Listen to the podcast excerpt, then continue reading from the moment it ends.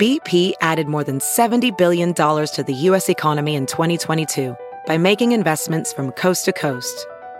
Investments like building charging hubs for fleets of electric buses in California and starting up new infrastructure in the Gulf of Mexico. It's and, not or. See what doing both means for energy nationwide at bp.com slash investing in America. This is Merriam-Webster's Word of the Day podcast for Sunday, December 9th.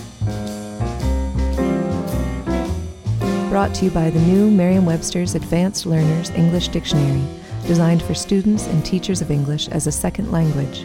Learn more at learnersdictionary.com.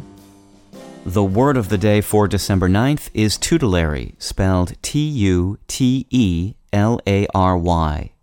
Tutelary is an adjective that means having the guardianship of a person or thing. It can also mean of or relating to a guardian. Here's the word used from a review by Adam Wilson in Salon.com.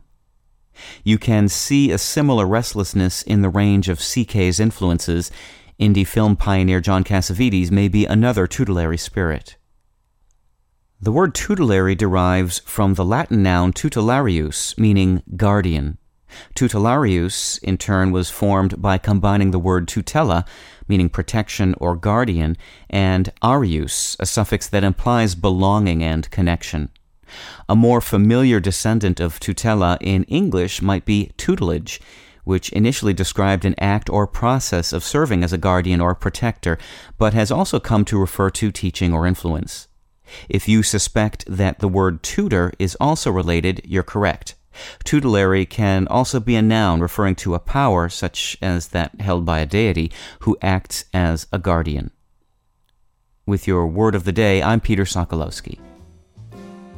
Visit the all new learnersdictionary.com, the ultimate online home for teachers and learners of English. A free online dictionary, audio pronunciations, custom study lists, and interactive exercises are available now at learnersdictionary.com.